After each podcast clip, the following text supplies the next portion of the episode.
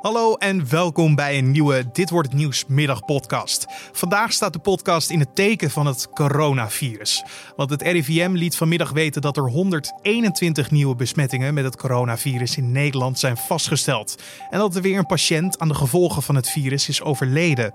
Doen wij wel genoeg in Nederland om het virus tegen te gaan? Dus, dus dat harde ingrijpen heeft, uh, heeft echt geen zin. Nou, dan, dan moet je natuurlijk de lijn zoals Israël uh, gaan, gaan kiezen, dat je jezelf isoleert van de wereld. Ja, dat is natuurlijk voor ons is dat catastrofaal. We gaan straks verder praten over de aanpak van Nederland en of we iets moeten leren van andere landen.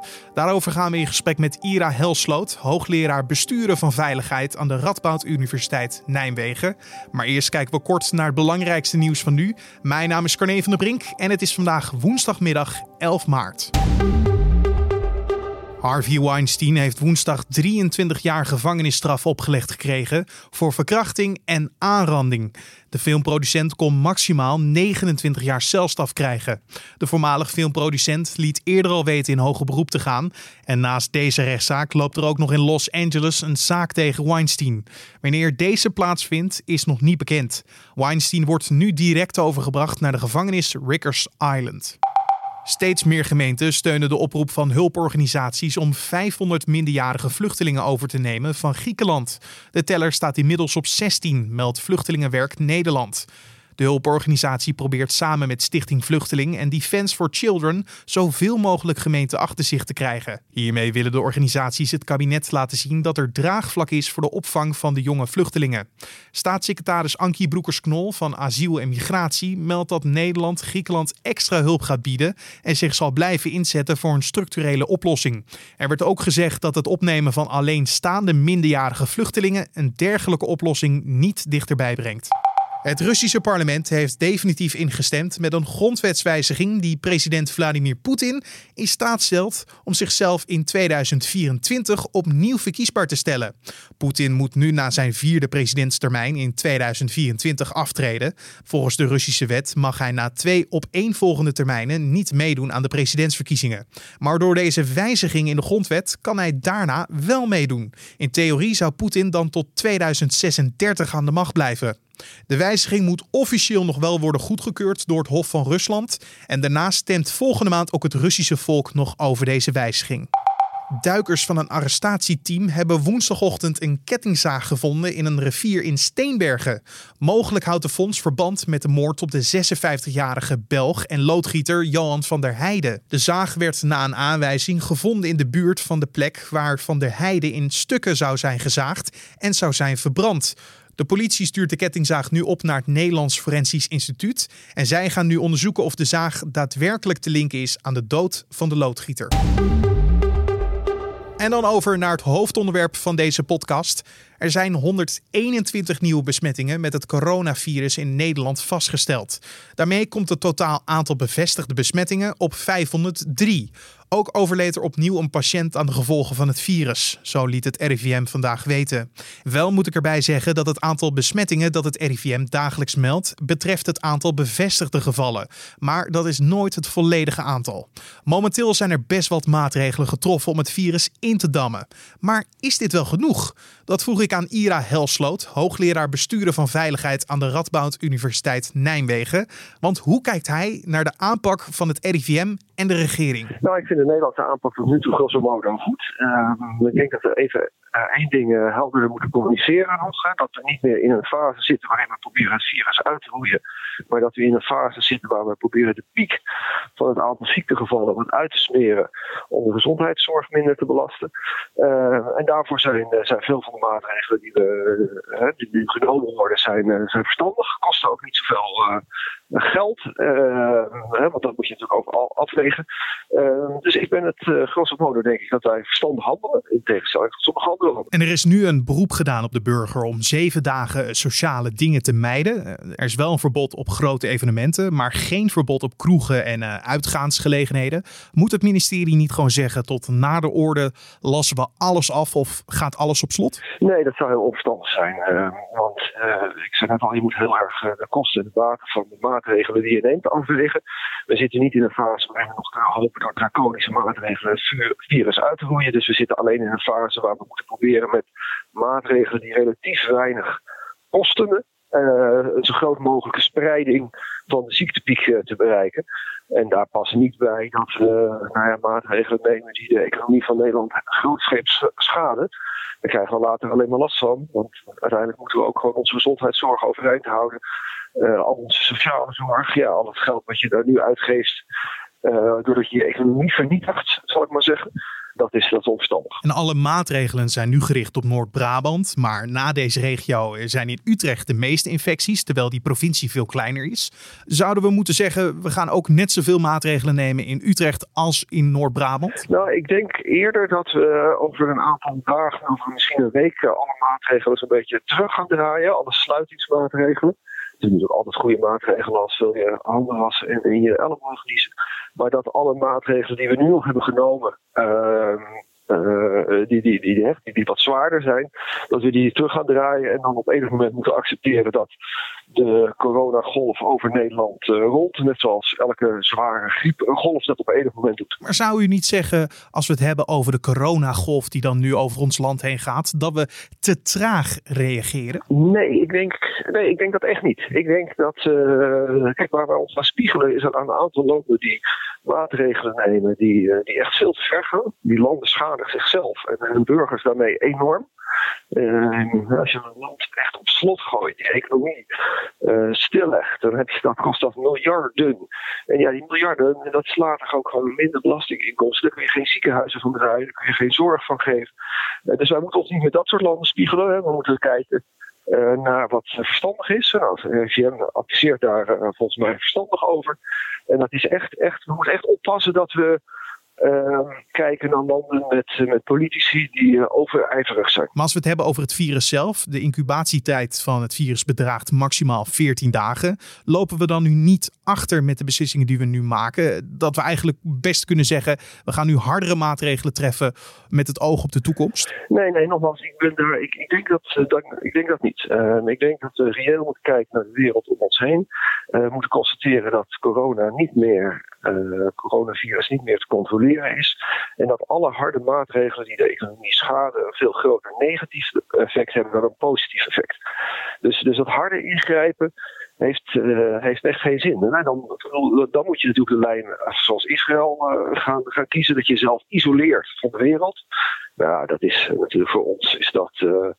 Catastrofaal. Dat zal voor Israël ook catastrofaal blijken. Maar dat is, dat is simpelweg niet doenbaar. Ja, dat wordt dan als argument gebruikt dat het slecht is voor de economie. Maar waarom is dat dan zo? Ik denk dat iedereen op dit moment als belangrijkste aandachtspunt heeft zo gezond mogelijk blijven. Ja, maar dat is toch onterecht. Uh, want het merendeel van de mensen zal gezond blijven, net als bij een normale griepgolf. Um, en het is nou eenmaal zo dat, dat geld telt. Hè? Als wij hier geen uh, geld hebben, als onze, we moeten grootschalig, de economie instort, moeten grootschalig bezuinigen als rijksoverheid als gevolg. Dat betekent dat dat je ziekenhuizenzorg niet meer kunt leveren zoals we nu kunnen leveren. Dat je niet meer uh, sociale zorg zoals we nu uh, het sociale stelsel niet overeind kunnen houden. En wij weten gewoon, dat zien we in de statistiek, dat landen die zo'n enorme economische klap krijgen, uh, dat daar de gemiddelde levensverwachting daalt. Het geld is echt, geld maakt gezond. een gezonde economie zorgt voor gezonde mensen. En je kunt niet strafloos bezuinigen. Dat heeft simpelweg effect op de volksgezondheid. En daarom kun je niet zeggen van nou, we nemen nu maar, de economie maar eventjes twee weken stil of een maand stil. Dat, dat uiteindelijk gaan daardoor veel meer mensen om het leven komen. Als je al die statistische verloren levensjaren bij elkaar optelt, dan dan corona voor elkaar zou kunnen krijgen. En de meeste maatregelen zijn nu gebaseerd op medewerking van de mensen zelf. Dus het niet zoenen van elkaar en het geen handen schudden. Eh, denkt u dat mensen daar wel genoeg gehoor aan zullen geven? Ja, dat weten wij, hè, laat zeggen wetenschappelijk uit, heel veel onderzoek uh, wereldwijd. Dat als je mensen uh, verstandig advies geeft, je kunt het uitleggen, dat mensen het begrijpen en het ook naleven. Uh, naleving uh, komt voornamelijk doordat mensen uh, de dingen begrijpen en dan ook nou ja, als normale goede burgers daarna willen handelen. Dus de, het is ook een totaal terechte aanpak zoals we dat doen. Hè? En, en het, het, het proberen ehm, bijvoorbeeld met, met extra politie inzetten of militairen of zoiets. dat is echt alleen maar symboliek.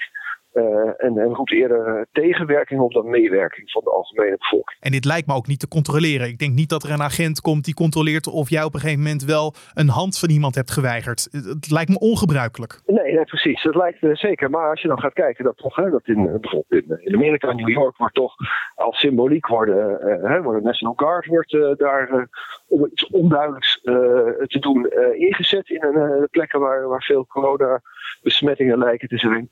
Uh, ja, dat, dat is het soort van symboliek wat, uh, wat niet medewerking bevordert voor de bevolking. U refereerde net ook al naar andere landen, hoe zij omgaan met dit virus. Zo'n land als Italië heeft best heftige maatregelen getroffen. Uh, zo staat het land momenteel stil of op slot door het virus. Um, Zo'n situatie als in Italië, dat, dat Nederland op slot gaat, dat zouden we volgens u echt niet moeten willen, hè? Nee, dat zouden we echt niet moeten willen. Italië vernietigt haar eigen economie. Daar gaan we echt aankomende jaren ontzettend veel lol tussen aanhalingstekens uh, van hebben. Italiaanse gezondheidszorg is al niet vergelijkbaar met de Nederlandse gezondheidszorgen. Hebben ze niet een pensioenstelsel zoals wij dat kennen en dat wilden invoeren. Gaat ze dus nu gewoon niet lukken. Hebben ze geen geld voor, want ze hebben hun eigen economie. Uh, draaien ze nu uh, de nek om. En dat, dat, dat klinkt nu dus even leuk en stoer. Uh, dat politici dat doen, dat lijkt daadkrachtig. Uh, maar de, de, de schade daarvan op de volksgezondheid is echt enorm. Want we hebben het vaak over Italië, over wat daar wel of niet gebeurt. En of Nederland die dingen dan ook wel of niet zouden moeten doen. Is zo'n vergelijking terecht dat we ze naast elkaar leggen? Nou ja, het zijn allebei natuurlijk westerse landen, uh, lid van de EU. Uh, we horen toch allebei tot de hoogste categorie als het gaat om, om welvaart. Uh, wij nog wat verder zijn. Uh, dus in die zin past het heel erg bij elkaar. Het, het, het vergelijk tussen allebei democratieën. Ehm, en toch zie je dat de Italiaanse aanpak nou ehm, niet, laat ik zeggen, door wetenschap ondersteund wordt. En dat wij gelukkig tot nu toe een verstandig RIVM hebben en ook verstandige politici die daar al zo modern naar luisteren. En dat is echt een groot verschil. U heeft destijds meegeschreven aan de evaluatie van de Mexicaanse griep. Uh, kunnen we deze gevallen eigenlijk, de Mexicaanse griep en het coronavirus, op een of andere manier met elkaar vergelijken? Ja, dat lijkt wel sterk op elkaar, omdat het allebei natuurlijk een nieuwe infectieziekte is. Uh, in beide gevallen wisten we in eerste instantie niet hoe gevaarlijk het was, maar zeker Mexicaanse griep leek ontzettend gevaarlijk. Hè? Misschien wel net zo gevaarlijk als SARS met 10% letaliteit.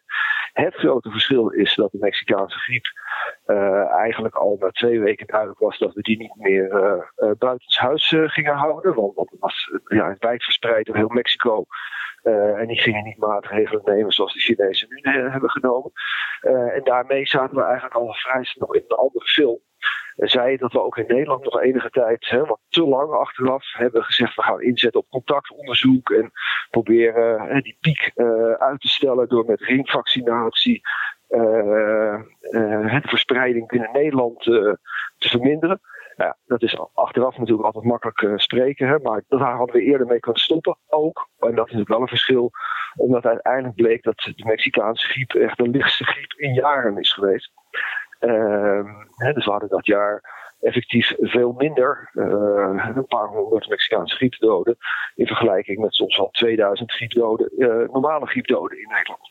Uh, hè, hoe dat nu is, dat, dat gaat, dat weten we nog niet. Denkt u wel dat we er nu al, als we het hebben over de Mexicaanse griep, lessen uit kunnen trekken voor het coronavirus, de aanpak daarvan? Ja, nou, ik denk dat de twee belangrijkste lessen zijn. Um, wees nou echt totaal open, eerlijk en helder naar de bevolking. Hè? Dat, en dat, dat, ik merk ook aan vragen van u en uw collega's dat zelfs jullie nog niet scherp hebben dat we al voorbij de fase zijn dat we gaan proberen het uh, coronavirus uit te roeien. We zitten echt in die fase om die piek uit te stellen.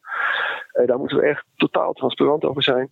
En het tweede is dat we er ook op moeten passen met niet te lang door te gaan met maatregelen die uiteindelijk geen zin meer hebben. En dat is heel moeilijk voor professionals en voor bestuurders om te zeggen van nou, we hebben iets ingezet. Hè. Ik noem maar even dat, dat uh, verbod op even grote evenementen in, uh, uh, in Brabant. dat je op een moment moet constateren, nou het is zo verspreid, het virus. dan gaan we ook dat verbod intrekken, terwijl het virus nog niet over is. Nou, dat gaat een heel ingewikkelde beslissing worden.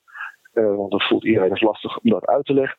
Um, dus ik weet gaat gebeuren. Maar dat was in de tijd bij Mexicaanse griep was dat ook wel een belangrijke les. Ehm, denk nou na over het afschalen, zoals dat dan heet, van maatregelen op het moment dat ze niet meer nuttig zijn. Jorde Ira Helsloot, hoogleraar besturen van veiligheid aan de Radboud Universiteit Nijmegen. En dan nog even het weer. Na een heerlijke dag kan het wat om gaan slaan vanavond, want de bewolking neemt verder toe in de avond. En in de nacht kan het op de meeste plaatsen gaan regenen.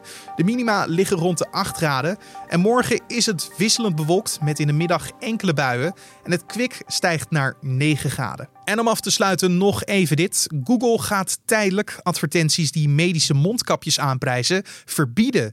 Dit om uitbuiting van het coronavirus te voorkomen. Advertenties voor andere hygiëneproducten zoals antibacteriële handzeep of gel zijn vooralsnog wel toegestaan. Sinds het aantal besmettingen met het virus oploopt, is er een run op mondkapjes ontstaan. Online worden sets soms voor meer dan 100 euro verkocht. Zo zijn ze ook lastig verkrijgbaar voor zorgverleners. Volgens Google zal het nog enkele dagen duren om de bestaande advertenties te verwijderen, wat betekent dat gebruikers ze de komende dagen waarschijnlijk nog tegen zullen komen. En dit was dan de Dit wordt het nieuws podcast voor deze woensdagmiddag 11 maart. Je kan je gratis abonneren op deze podcast en het makkelijkste is via Spotify bijvoorbeeld. Zoek dan nu.nl streepje Dit wordt het nieuws en dan vind je ons en dan druk je gewoon op abonneren. Het is helemaal gratis en zo staat de podcast op het moment dat wij hem opgenomen hebben en gepubliceerd gewoon je klaar op je telefoon. Heb je ook nog feedback? Stuur het op naar ons mailadres podcast.nu.nl. Mijn naam is Carne van der Brink. Voor nu wens ik je een hele mooie dag en tot morgen.